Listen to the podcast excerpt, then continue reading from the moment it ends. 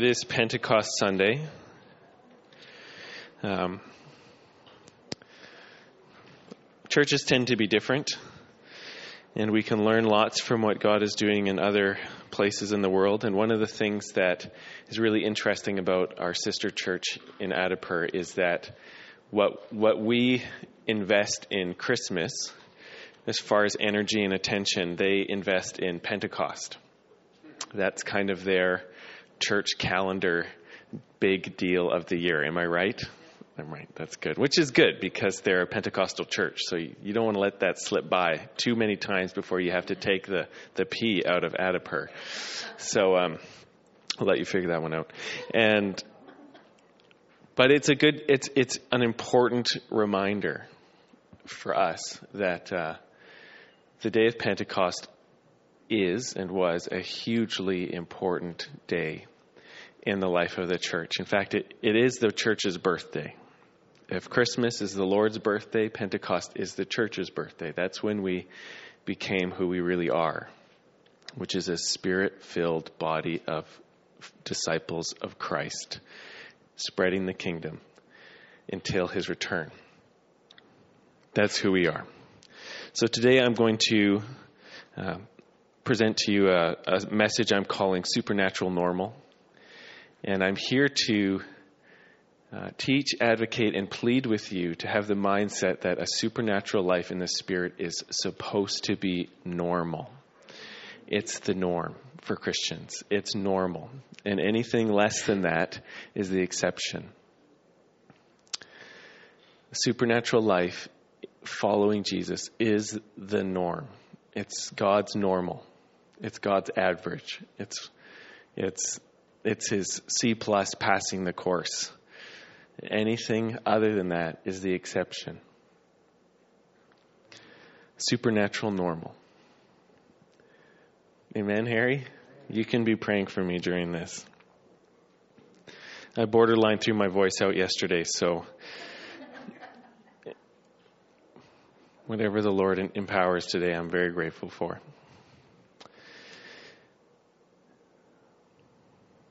Let's read from Acts chapter 2.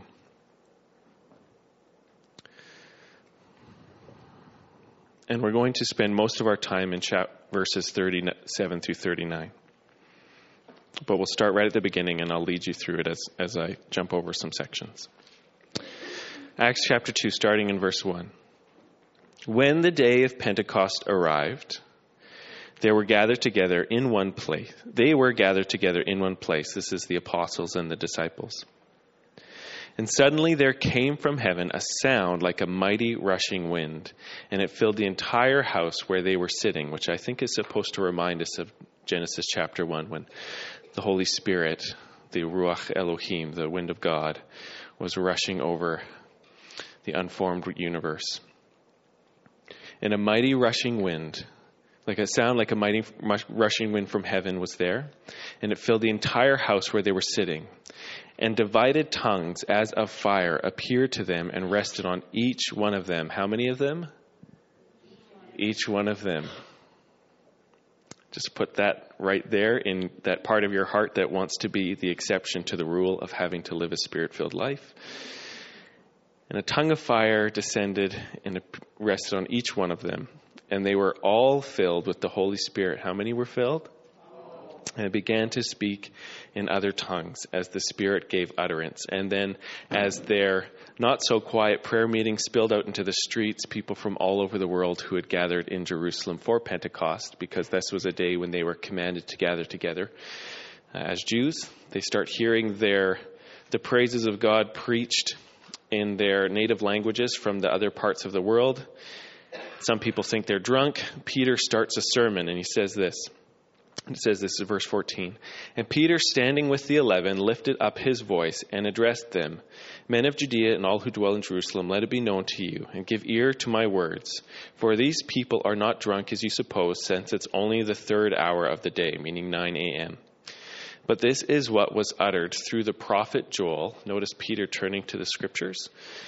And in the last days it shall be, God declares, that I will pour out my spirit on all flesh. How much flesh?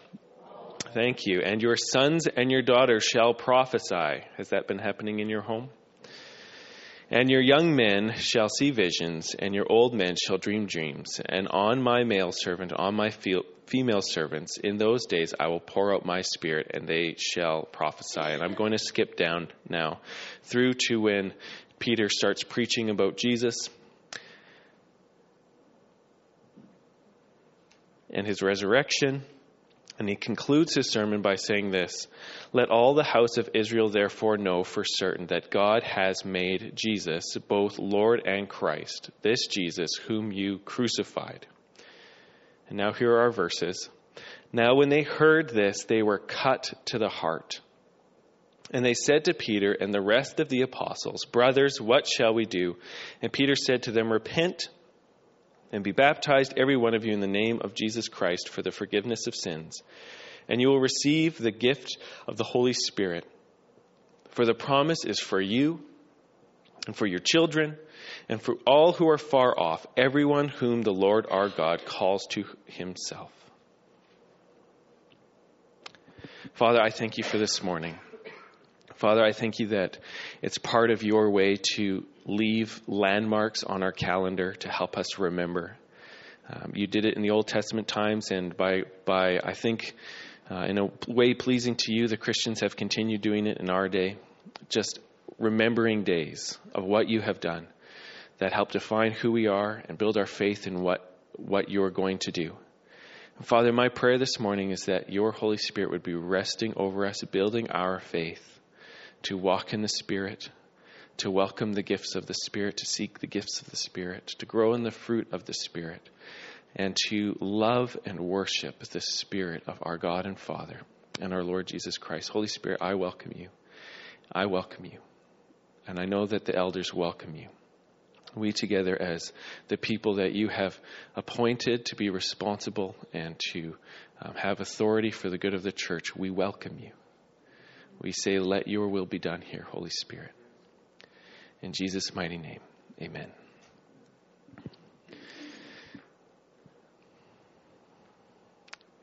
Supernatural normal. Your life is supposed to uh, be well seasoned with the supernatural by the presence of the Holy Spirit. And I want to convince you of this by starting off by saying, You yourself are supernatural if you're a Christian. If you are a Christian, you are already a supernatural work.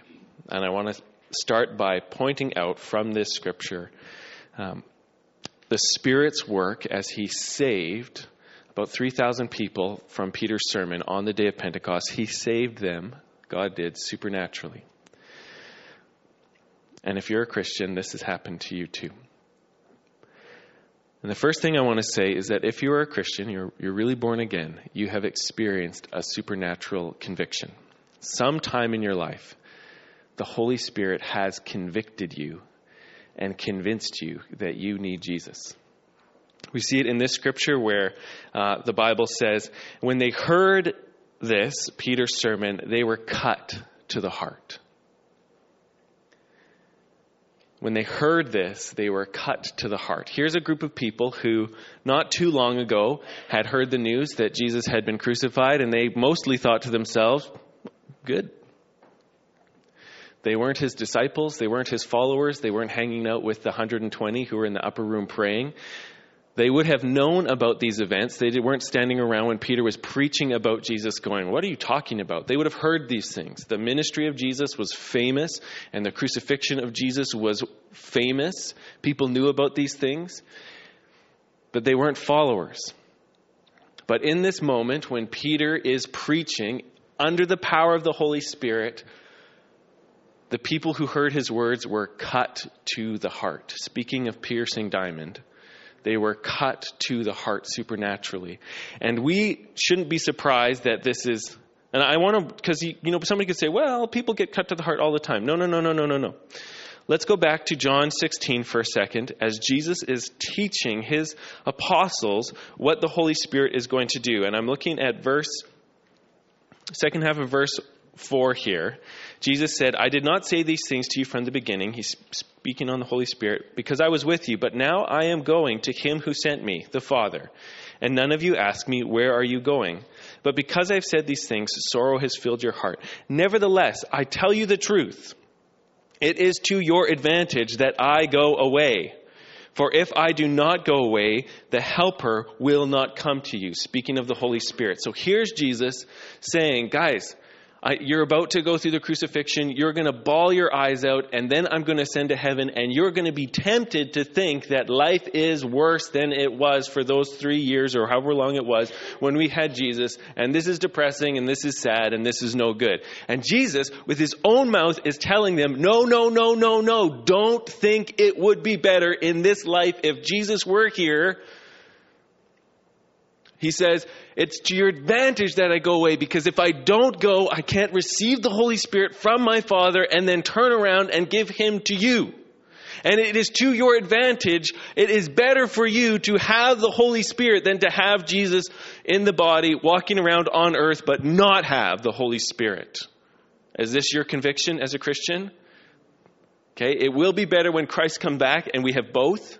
Amen. When the resurrection Jesus comes back, that's going to be awesome. And we'll have the Spirit and we'll have Christ and He's going to wipe out sin and it's going, that's the best. But for this life now, it is better to have the Spirit poured out than to have the ongoing Galilean ministry. Do, do you believe that? And the reason it's better is for your sake, for what can happen in you and through you, Calvary Chapel.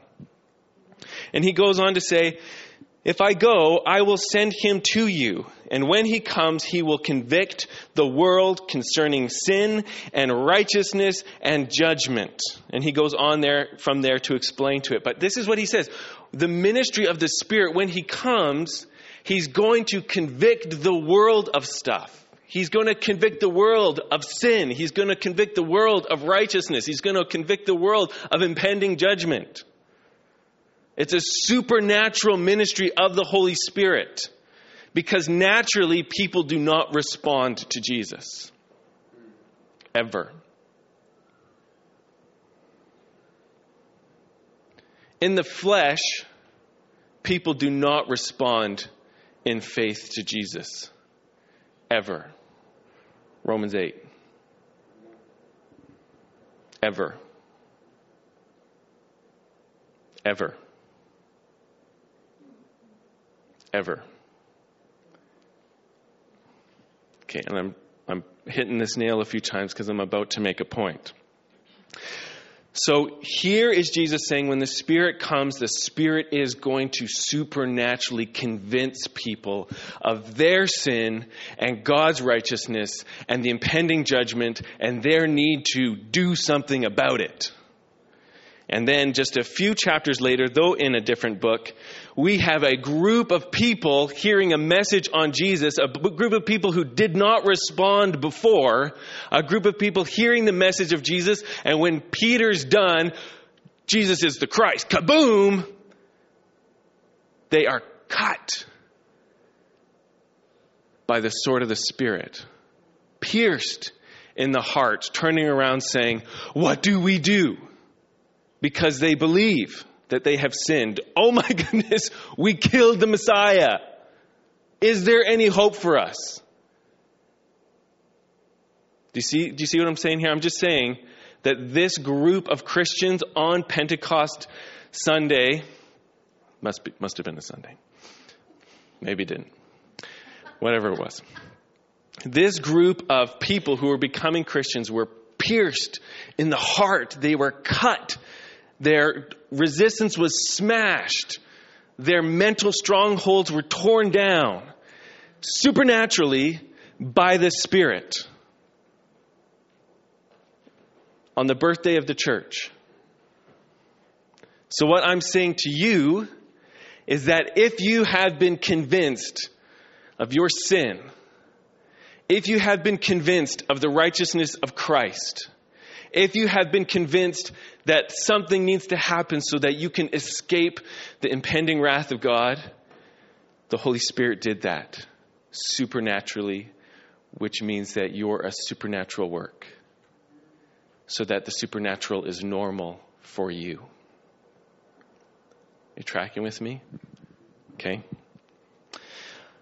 I also want to say that if you have faith in Jesus, this is a supernatural act of the Spirit, which means that you are a supernatural being. Let's go back to John for a second again. John, who's particularly interested in revealing to us Jesus' thoughts about the Holy Spirit and heavenly realities. He's having this nighttime meeting with a leader of the Jewish people named Nicodemus. You know this one. Nicodemus is coming to Jesus saying, I can see from what's happening here that you're somebody special. And Jesus, I probably interpreting the fact that Nicodemus is doing this secretly, is, is saying, You may have seen something, but you haven't actually seen what you need to see yet. So Nicodemus comes up and says, Rabbi, we know that you are a teacher come from God, for no one can do these signs that you do unless God is with him. That was verse 2. And Jesus answered him, Truly, truly, I say to you, unless one is born again, he cannot see the kingdom of God. Unless you are born again, you cannot see the kingdom of God. Now you can see Jesus, you can go to church, you can see laughing, you can see singing, you can hear the music, you can hear the words, but to actually see that this is the kingdom of God on earth and that Jesus is doing something in this midst, to actually see this as something important that you need to respond to, cannot happen unless someone is born again. And because this doctrine of needing God to make you be able to see is so offensive to human pride, Jesus starts off his teaching by saying, Truly, truly, I say to you. So you can either think Jesus is lying or deceived, and then why would we worship him? Or we can uh, receive Jesus' teaching. If you see the kingdom, it's because you're born again. And Nicodemus is really confused. He's thinking that, you know, he, he's got to go back inside of a woman and be born again. This is really bizarre. And that is bizarre. Nicodemus, why would your brain go there? But what does Jesus talk about as he is explaining being born again? Truly, truly, I say to you, unless one is born of water and of the Spirit, he cannot enter the kingdom of God. That which is born of flesh is flesh, that which is born of spirit is spirit. Do not marvel, I say to you, you must be born again. The wind blows, or the Spirit blows where it wishes, and you hear its sound, but you do not know where it comes from or where it goes so it is with everyone who is born of the Spirit. Being born again means being born of the Spirit. And the result is, is that you see the kingdom of God and you say, I need that. I want that. That's attractive. That's desirable. That's beautiful. I want Jesus. I want to be a part of this kingdom. And if that's you, it's a supernatural work of the Holy Spirit of God which makes you supernatural. Not that you have a superpower like some DC comic book character or Marvel. Because even if they can run really fast and shoot laser beams from their eyes, they can die, which you can't.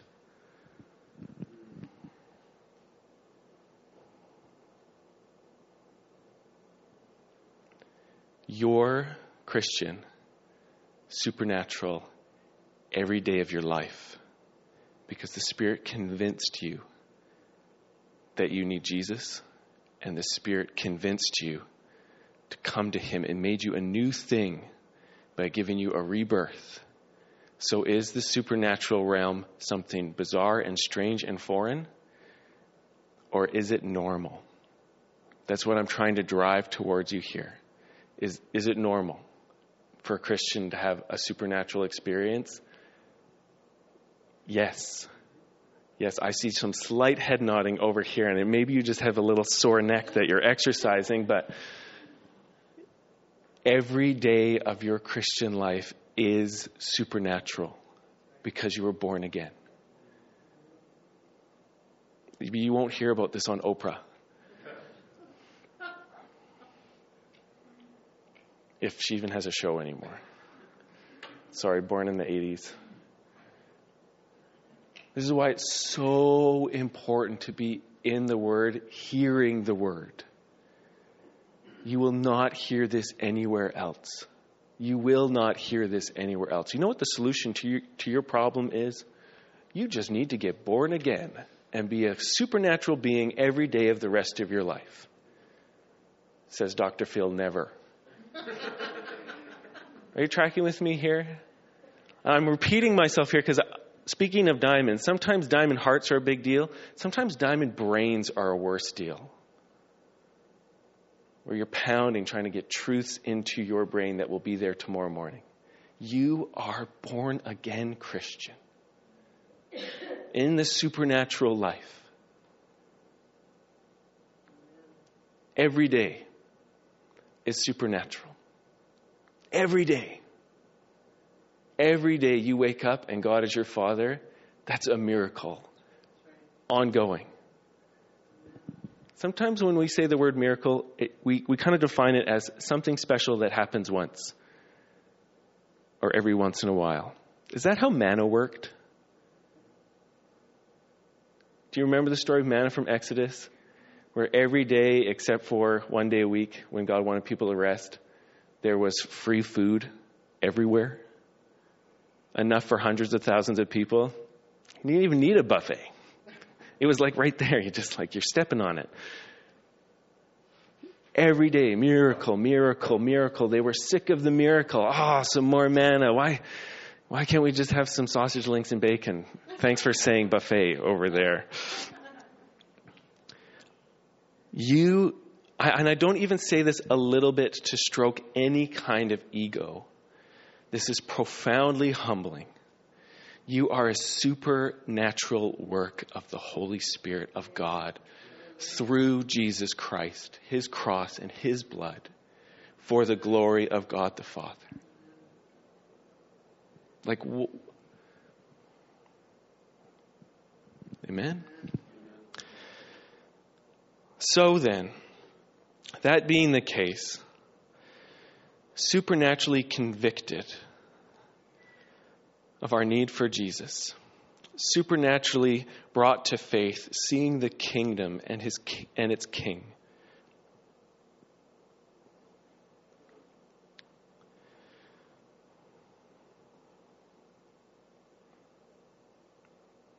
We have a supernatural life. We're called to have a supernatural life.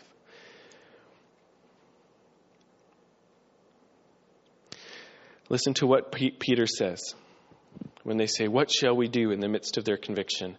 Brothers, what shall we do? Peter says to them, Repent and be baptized, every one of you, in the name of Jesus Christ for the forgiveness of your sins, and you will receive the gift of the Spirit. Do you see everything he's doing here? You've been convicted. This is wonderful. Best day of your life. You finally feel horrible about your sin. This is great. Okay, the, the, the kingdom of heaven is upside down. You finally feel like you just want to vomit all day long because of how horrible you are. Wonderful! Now turn to Jesus. See the connection there? You're being born again. Look to the king of the kingdom. Turn to him. Get your forgiveness. This is great. And as you're baptized and receive Jesus and are forgiven, there's the internal of looking to Jesus and the external of being baptized to show everybody that you have turned to Him in faith. You will receive the Holy Spirit. Because this is a Pentecostal church. That's the implied thing, right? Like, you receive the Holy Spirit because you're at a charismatic church. No, this is the church the church turns to Jesus, is forgiven, and receives the gift of the Holy Spirit. Amen? So again, I'm, I'm just I'm hammering one point. Can I can I just hammer a point today? You can say that was a bit of a he didn't actually go anywhere. It was kind of like marching in place. Yeah, that's right. I want to smash these dandelions into oblivion. You have a supernatural life characterized by the gift of the Holy Spirit. And it's the gift of promise. How is it a gift of promise? Okay, so I, I just, if you're a Christian, you have the Holy Spirit. And it's, it's a promise. Okay, in, in Ephesians chapter 1, Paul says this again positively. He says, Excuse me, I want to be in my Bible. This is the most important thing we're doing today. Is opening this book. You may not have noticed it. Most important part of our worship service is that we open the Bible. And let that sit with you. Paul says this In him, in Jesus, you also, when you heard the word of the truth, the gospel of your salvation, and believed in him, were sealed with the promised Holy Spirit, who is the guarantee of our inheritance until we acquire possession of it to the praise of his glory. The spirit of promise, the gift of the spirit of promise, it was promised to be given and as it comes, it is a promise to us. If you have the Spirit, you will one day inherit all things with Christ. That's what Paul is talking about here. You get the Spirit, so you come to Jesus and you're like, okay, I've given my life to Jesus. Is this for real? Am I really saved? Does anybody ever struggle with that? Part of the answer that the Bible gives is do you have the Spirit? Because if you have the Spirit, it, it's the engagement ring of Jesus returning to marry you, and you'll be his bride. It's, um, it's called an arrabon in Greek, but I think it's a loan word. Never mind. And uh, it means it's a deposit. It's a large quantity of money with the promise saying you're going to come back and pay the rest of the money so you can drive that car away debt free. So when God puts the Spirit on somebody, He's saying, You're mine, and Jesus is going to come back to get you. And when He does that, everything is going to be partly yours. That's part of the promise of the Spirit. That's why He comes when you turn to Jesus and are baptized and believe. He comes to say, This is the real deal. He seals you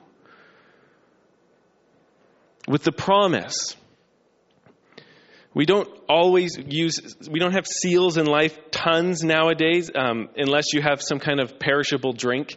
And they say if the seal is broken, don't drink this. But there is some truth in there because they're saying if the seal is broken, it could be that some crazy maniac has tampered with this drink and it's no longer a legit drink. Don't drink it. It's not the real deal. There's no seal.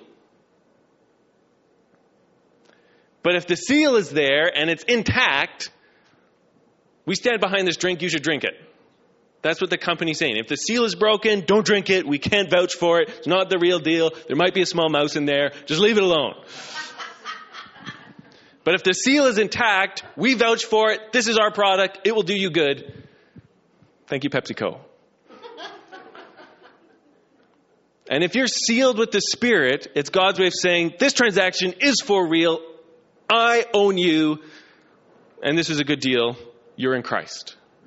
Okay? And so this is our life in the Spirit, enjoying the fact that Jesus is coming back for us, experiencing the Spirit every time you speak in tongues, knowing that part of you speaking in tongues means that you belong to God. That's, I, one of the reasons I love just speaking in tongues. I have no idea what I'm saying. But I do know while I'm doing it, I'm doing it because the Father owns me.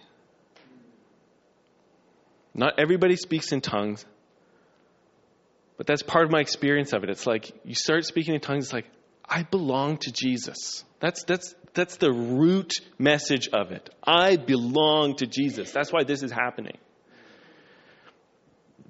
And Paul says it negatively, so that's the positive sense. If you have the Spirit, you belong to God, it's a promise. But in Romans, he says, if you don't have the Spirit, you don't belong to Christ. This is Romans 8, verse 9. You, however, are not in the flesh, but in the Spirit.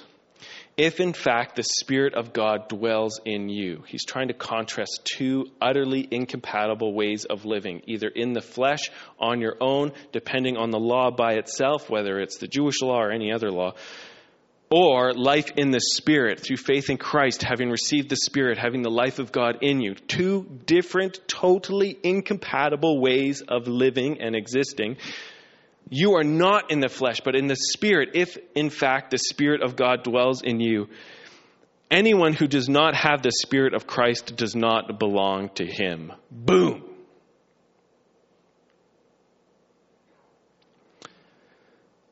But if Christ is in you, although the body is dead because of sin, the Spirit is life because of righteousness. And if the Spirit of Him who raised Jesus from the dead dwells in you, He who raised Christ from the dead will also give life to your mortal bodies through the Spirit who dwells in you. So, this is part of this supernatural life, okay? What are you saying, Rob? You're confusing me. Well, I'm halfway there myself. Why don't we bring this all together? What I'm saying to you is that the life of the Spirit is important to God and to you because your life in the Spirit, having this supernatural walk, is a daily reminder that you belong to Christ and that your salvation is real and that at your death or Christ's return, you will go to be with Jesus for praise and glory and fellowship and not the other thing.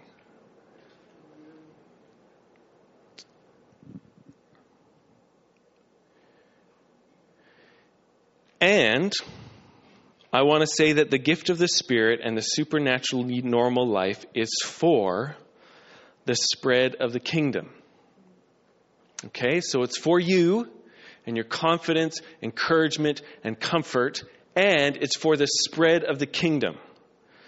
What does Peter tell the people on the day of Pentecost about the gift of the Holy Spirit? He says, This promise is for you, that's what we just talked about, and for your children, and for all who are uh, far off, everyone whom the Lord our God calls to himself. So he's saying the gift of the Spirit through faith in Jesus Christ is meant to spread generationally and geographically. You catching with me here? So as soon as these people are getting saved, as, as like in the same "What do we do?" speech, he's saying missions.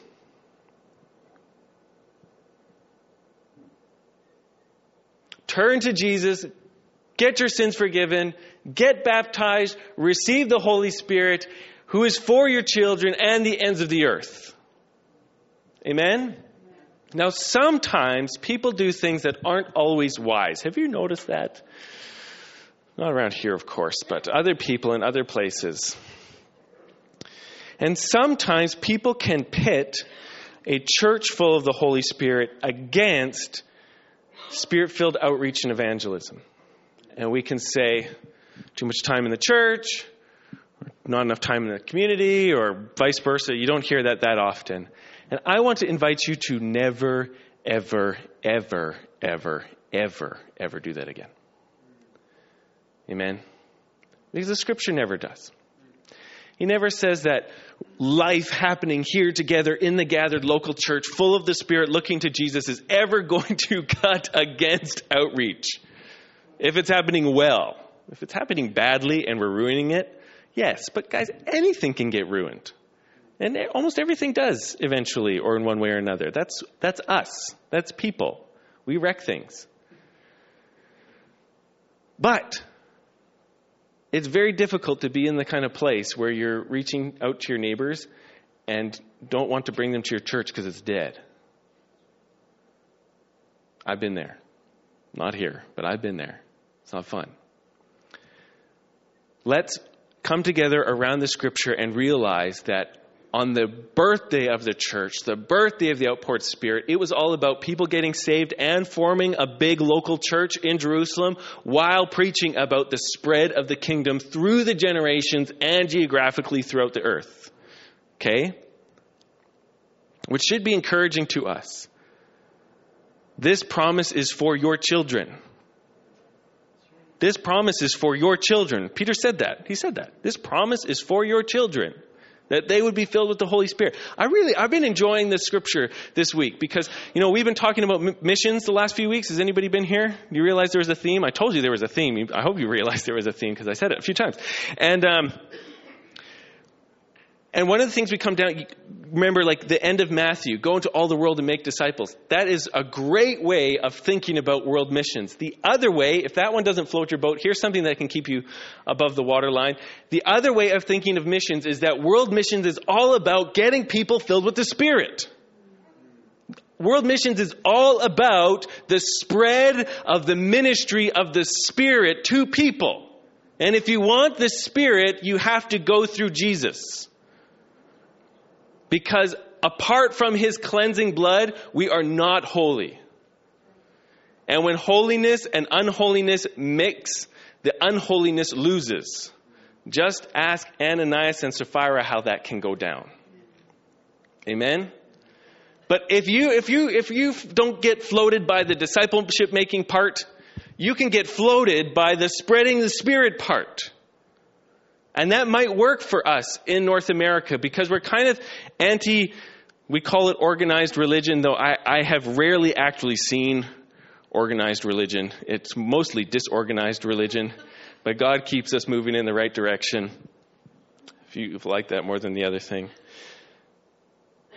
People don't like that stuff, but they are actually quite open to talking about spiritual matters. That could be a way in. Have you ever heard of the Holy Spirit? Let me describe what He does. Do you want some of that in your life? That sounds pretty good. You know, the only person who can give that to you is the Lord Jesus Christ, and this is how He gives it. Have you thought about that before? This is what Peter's saying. World missions is all about the children and everybody else far off getting the promised Holy Spirit. He's not just an add on, he's not just a quirk for some churchy types who like to shake, rattle, and roll. The mission of Jesus was to die and be resurrected and go to heaven so that he could send the promised Spirit from the Father onto this earth and make a spirit filled world. Something to think about.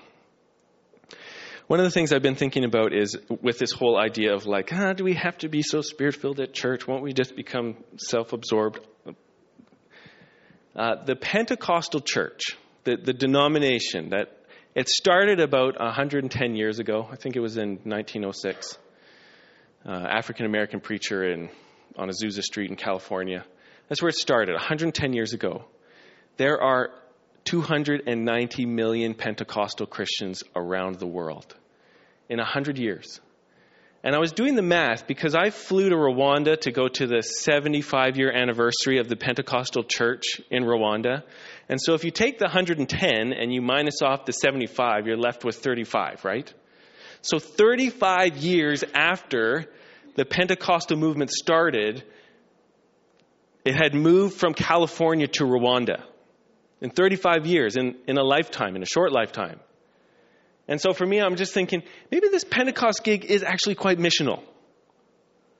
If in 110 years there's almost 300 million Pentecostal Christians, and I don't think that even includes the charismatic types, which is what happened when the Spirit moved into denominations. Then they didn't leave their denomination to form a new church, they just stayed in their church doing the gifts of the Spirit thing. Maybe it is quite missional. Amen? Okay. So, let me drive this home for you.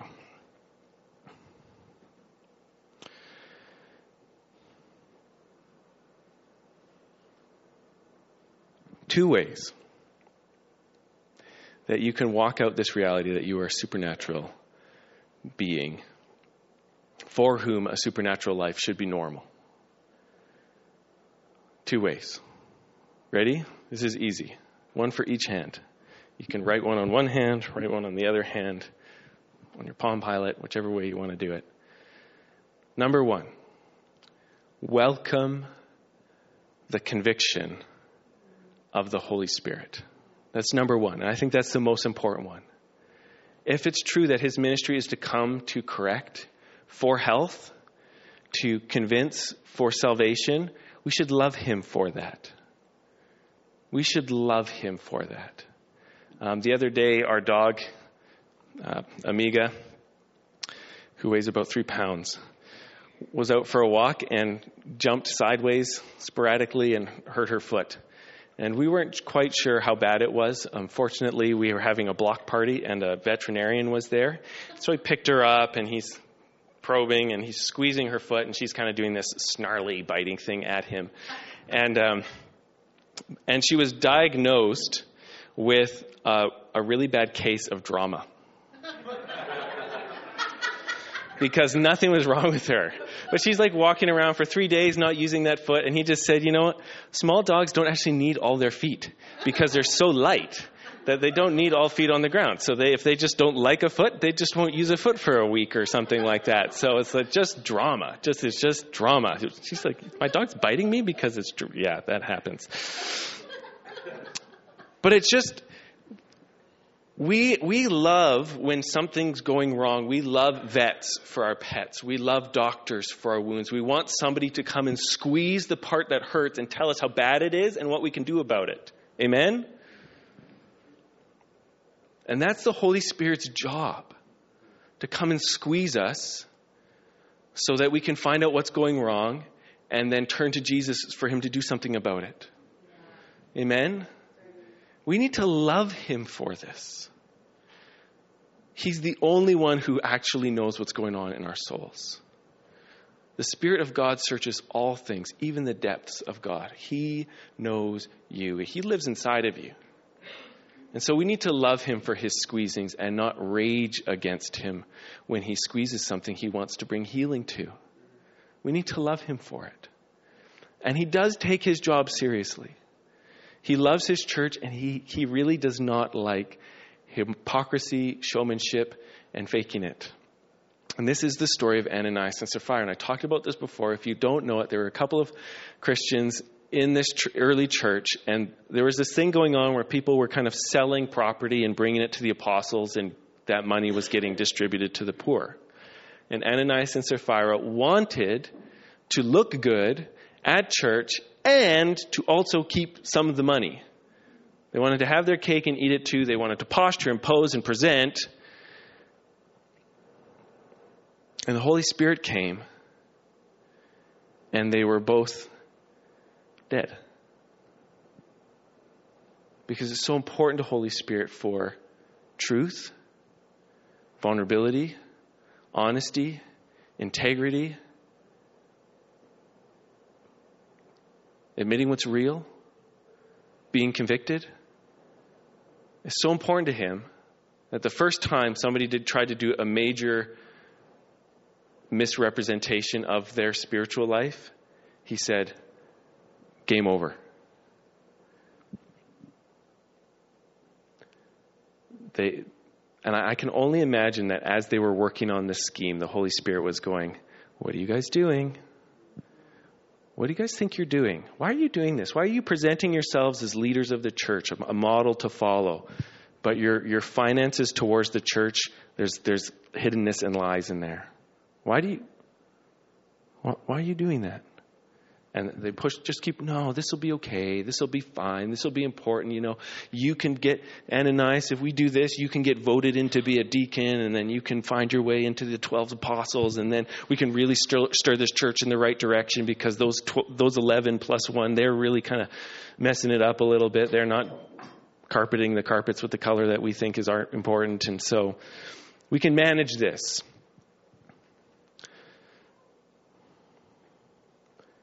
will you welcome the conviction of the Holy Spirit? And it's just so simple. It's just saying, Holy Spirit, would you show me anything about myself you want me to see? Anything that's getting in the way of my life in you?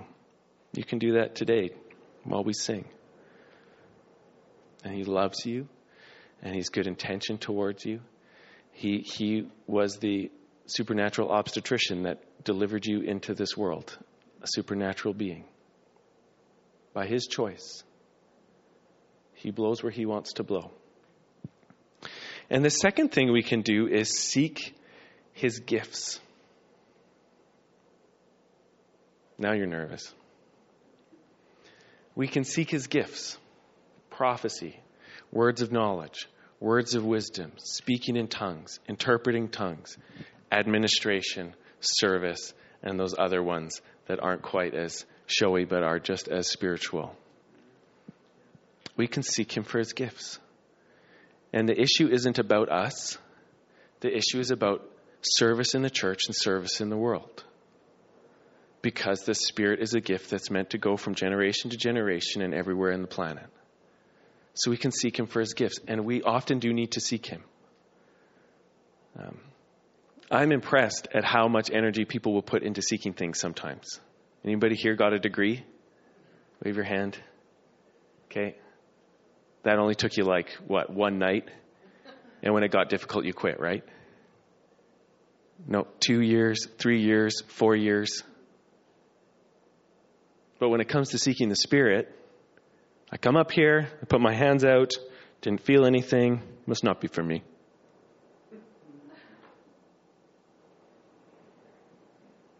Even though the Word of God says in 1 Corinthians, seek the greater gifts. Seek them. Seek them. Seek them. Amen? So we're called to seek the gifts for other people's good. There's two ways for making the Holy Spirit all about yourself. Number one, you can just be like in front of everybody, "Isn't this great? Isn't this wonderful? Aren't I aren't I special?" And the other thing is to say, "I don't want to do it. Might be embarrassing. Might be strange. I might feel uncomfortable." Seek the gifts.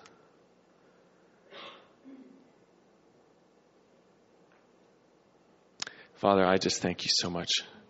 The reality is, is that we are supernatural people. Father, I just, uh, I'm so grateful for what a short leash you have on me, me on. Uh, I'm so grateful for your call to move supernaturally. I pray you'd move amongst us.